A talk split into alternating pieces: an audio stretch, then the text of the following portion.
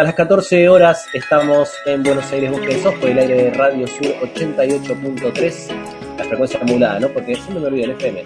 Y www.radiosur.org.ar. Si nos quieren encontrar en redes sociales, nos buscan como arroba bsas, vos quien sos en Instagram y en Facebook también, tenemos un Facebook esa de Buenos Aires, vos quien sos Radio Sur también ahí, y en Spotify para volver a escuchar notas, en este caso las de la semana pasada y la anterior, eh, nos buscan, nos encuentran como Buenos Aires, vos quién sos, por ejemplo, para la semana pasada, a ver y volver a escuchar en este caso la nota que hicimos con Ofelia Fernández, eh, la legisladora de la Ciudad de Buenos Aires. Pero bueno, ahora el momento es de Carolina Molió, que nos va a meter un poco en cómo está haciendo mientras tanto, entre medio de la pandemia, la militancia, la organización popular, eh, la economía popular. Vamos por ese lado, ¿no, Carolina?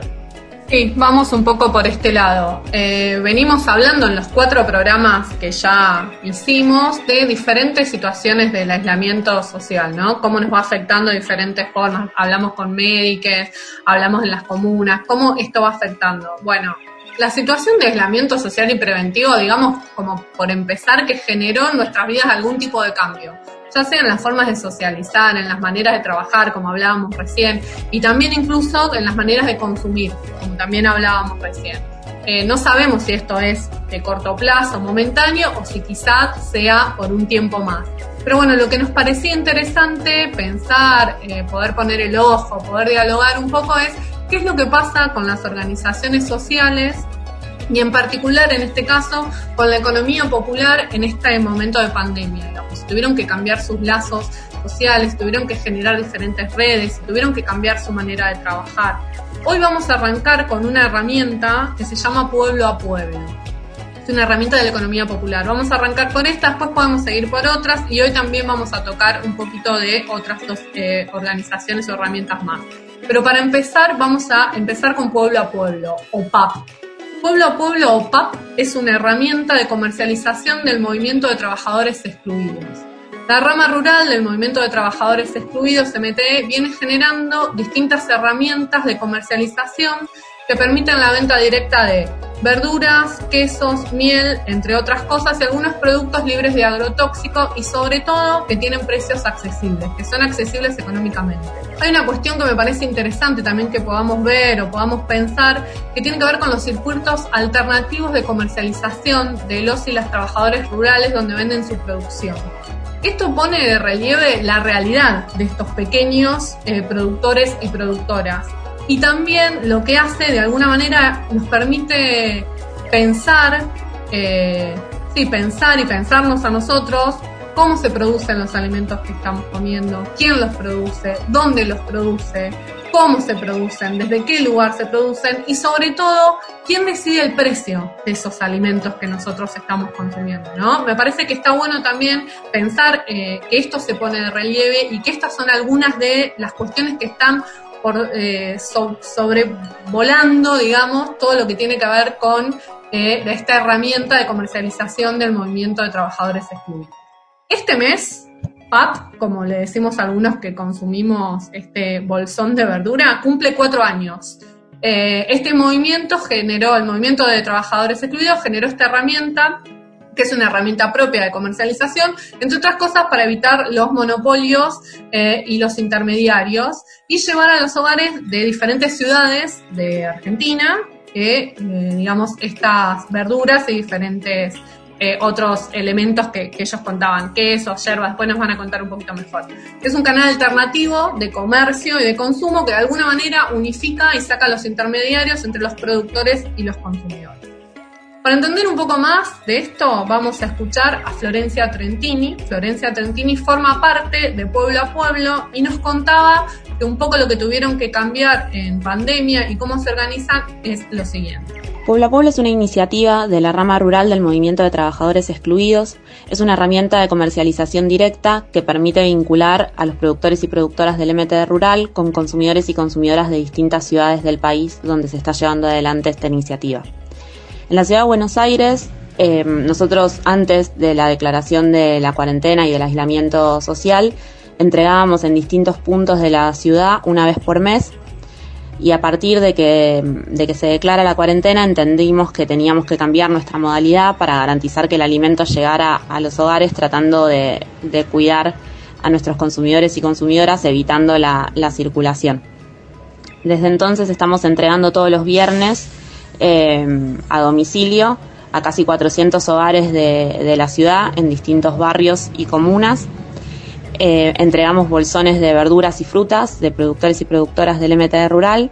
También entregamos yerba, quesos y miel eh, de productores de Misiones, de Zona Norte, de la provincia de Buenos Aires y eh, de La Plata.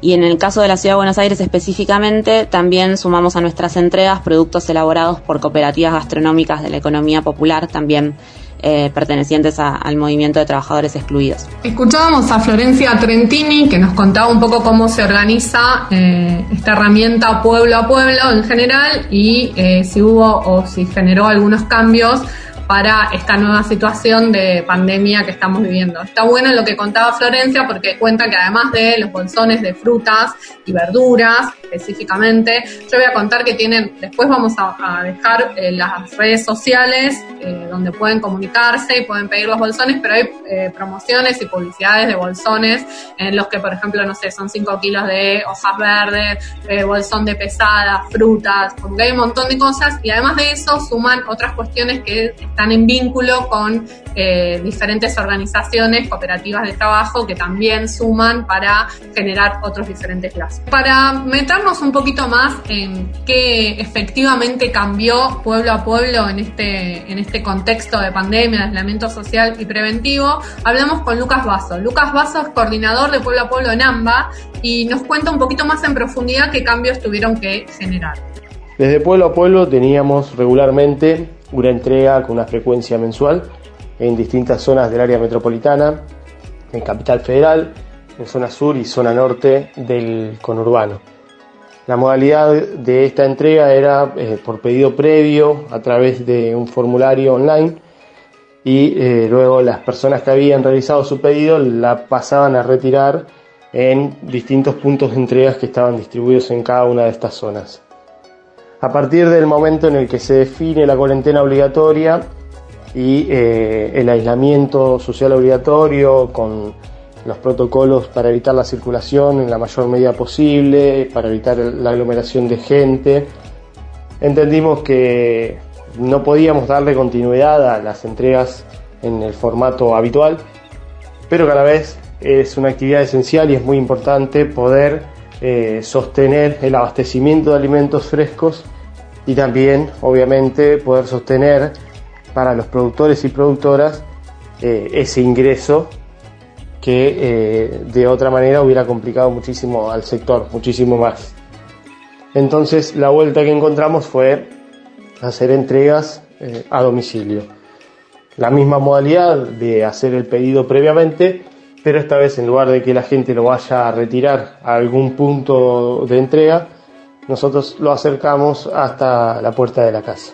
Lucas nos contaba que entender a esta a este tipo de, producción como una producción esencial, digamos, lo que hace es que hayan que tenido que pensar otro tipo de acercamiento y por eso es que en vez de pensar espacios donde vayan a retirar, lo que hacen ahora es eh, eh, ir casa a casa y entregar esos bolsones. Y también está bueno esto de entender que del otro lado hay un productor que es el que gana algún tipo de dinero con esto y que si esto se corta, no solo el que consume se queda sin esta comida, sino que el productor se queda sin producir y sin ese sueldo o, ese, o esa ganancia que tenía. Le preguntamos también a Lucas qué es lo que pasaba con respecto a los precios de estos productos y nos responde lo siguiente. Todos los productos que nosotros estamos ofreciendo conservan el mismo precio inicial desde la primera entrega a domicilio hasta hoy eh, prácticamente no hubo variaciones en los precios, a diferencia de lo que sí pasó en el mercado convencional, en las verdulerías, en los supermercados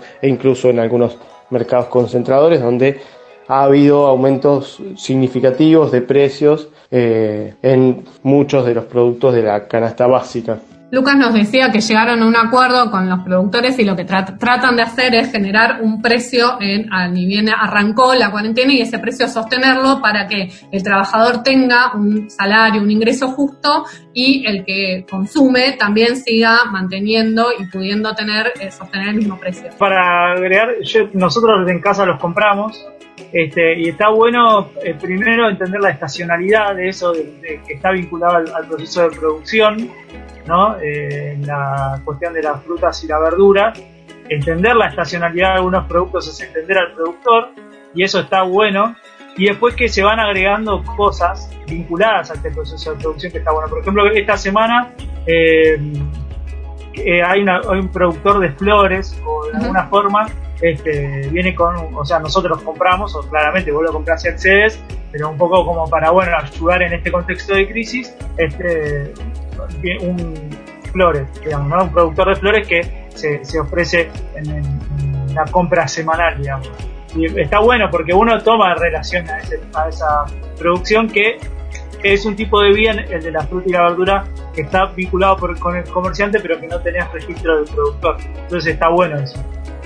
Sí, claro. Y otra de las cosas que también nos preguntábamos era qué es lo que pasa con las ventas, digamos, qué es lo que pasó. ¿Hubo más ventas, menos ventas? ¿Esto qué generó? Y lo que Lucas nos contestaba era lo siguiente. Por la demanda que fue en aumento, además, cambiamos la frecuencia y en lugar de hacerla una vez por mes, estamos teniendo entregas todas las semanas. Ampliamos las zonas eh, abarcadas por nuestros repartos y eh, triplicamos, en algunos casos hasta cuadruplicamos, la cantidad de pedidos que recibíamos en todo el mes.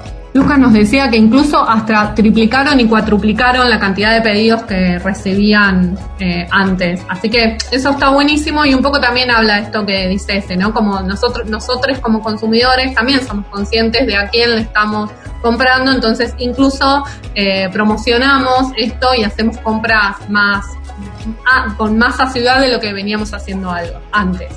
Pero sí hay algo que las organizaciones sociales saben hacer porque quizás sea la única forma de sobrevivir y porque además hay una vocación y una creencia de que esto, si no se hace, es imposible, tiene que ver con generar redes. Generar redes de las diferentes organizaciones políticas, de las diferentes organizaciones sociales, de la economía popular. Bueno, ahora vamos a escuchar a Luciano Alderete Luciano Alderete de Vientos de Libertad. Él nos va a contar eh, cómo labura Vientos de Libertad en relación con PAP, cuál es la relación que tienen en este momento. Vientos de Libertad es una organización política que forma parte del MTE, trabaja con jóvenes con problemas de adicción. Nació en el 2006 formalmente, pero en realidad vienen trabajando desde la crisis del 2001 con esta problemática. Y para mí algo que tiene que es como de lo más importante, lo más rescatable, lo que más me llamó la atención, tiene que ver con que invita a los jóvenes, jóvenes a organizarse como forma de trabajo, digamos, organizarse políticamente como forma de trabajo. Bueno, Luciano nos contaba un poco cómo interactúan y cuál es la, la red que están construyendo con Pueblo a Pueblo. Desde Vientos de Libertad Estuvimos trabajando articuladamente con la iniciativa del MT Rural, de pueblo a pueblo. Antes de la pandemia intentamos armar algunos nodos, algunos puntos donde los consumidores y las consumidoras se acercaban a, a retirar los bolsones y con la pandemia de por medio reconvertimos nuestro trabajo y hoy por hoy nuestros compañeros, nuestras compañeras realizan los repartos puerta a puerta que realiza el rural. Y también conformamos un taller de armado de bolsones que funciona en la calle Osorio, en, un galpón cartonero donde la referenta es Jackie Flores. Y hace que nuestros compañeros tengan una entrada de dinero y están trabajando para poder llevar el día a día que en estos momentos es tan difícil. Ahí escuchábamos a Luciano que de alguna manera nos contaba cómo se, se, reconfiguró un poco lo que hacían, ¿no? Antes intentaban hacer nodos para que pueblo a pueblo tenga sus entregas y ahora lo que hacen es ir ellos y ellas a entregar estos bolsones y por otro lado esto de generar talleres de bolsas para que las verduras, las frutas y todo lo de pueblo a pueblo se ponga ahí y digamos se generen este tipo de redes y los compañeros y compañeras tengan algún ingreso en particular. Luciano nos hablaba de el, galpón de la calle Osorio, digamos, ¿no? Ese galpón de la calle Osorio es uno de los lugares concretos donde se arman las redes. Él también nombraba a Jackie Flores. Jackie Flores es una referente del MTE de la rama cartonera. En el galpón de Chacarita, como muchos lo conocen, el, galpón de la calle Osorio es el galpón de Chacarita, conviven la rama cartonera, vientos de libertad, diferentes espacios educativos y también está pueblo a pueblo. Ahora, como para entender un poquito más qué tiene que ver con esto de los, diferentes los diferentes espacios educativos que hay, vamos a escuchar a Lucía Pelourson. Ella es parte de la coordinación de uno de los bachilleratos populares que, está ahí, que es el Bachillerato Popular Anuillán, y nos cuenta lo siguiente. En el Galpón de Chacarita funcionan también dos espacios educativos. Uno es el Bachillerato Popular Anuillán, eh, en el que participan muchos compañeros y compañeras de la cooperativa, compañeros de Vientos de Libertad también, del barrial que, funciona en el predio. Em, ya vamos por nuestro tercer año y la verdad es que es una herramienta muy potente en estos tiempos y siempre porque, bueno, de alguna manera garantiza el derecho a la educación que, que muchos compañeros y compañeras han, han tenido vulnerado a lo largo de su vida. Y a su vez también funciona un espacio de finalización de la primaria. Eh, bueno, por estas mismas razones, ¿no? Muchos compañeros y muchas compañeras por diversos motivos han, han tenido que, que abandonar su escolaridad primaria y mm, entendemos que es importante garantizar su derecho a la educación y sobre todo entendiendo que, que es una herramienta muy, muy positiva y que trae muchos beneficios para la construcción de, del movimiento y, de la economía popular en general. Agradecemos a Lucía que un poco nos contaba cómo funcionan estos diferentes espacios educativos dentro del galpón de Chacarita. Y de alguna manera lo que queríamos poder eh, mostrar es cómo se articulan y cómo se generan redes, en este caso de la economía particular, digo, desde el MTE, la rama cartonera, desde pueblo a pueblo, desde Vientos de Libertad y desde diferentes espacios educativos, cómo se potencian, cómo se entrelazan, cómo generan redes, redes que de alguna manera lo que hacen es potenciar a la economía popular. Antes de terminar, quería dejar las redes de pueblo a pueblo para que no se olviden de ellas y si quieren, como bien contaban, una vez por semana, todos los viernes se hace la entrega de los bolsones de pueblo a pueblo. Eh, yo creo, si no me equivoco, que a partir del martes, miércoles ya está abierta la inscripción, pero bueno, ellos tienen el face, Facebook, pueblo a pueblo, pones pueblo a pueblo, ahí te aparece, entras, lo buscas y están las diferentes eh, los diferentes links para poder entrar y hacer tu pedido. También tienen un Instagram que es pueblo entran ahí, los buscan y también están para que hagan sus pedidos todas las semanas como bien contaban. Así que un poco esa era la idea de poder traer y mostrar cómo eh, en pandemia, en cuarentena, con aislamiento, se siguen generando lazos y redes para en este caso potenciar la economía. Muchas gracias, Carolina, por tu informe y tu columna, por traernos a las organizaciones populares al programa de hoy y efectivamente para hablar de las redes, ¿no? Tan importantes, más que nunca. Y esas redes hay que visibilizarlas, así que gracias por eso también. Carolina Molío haciendo su informe sobre economía popular y organizaciones en la capital federal.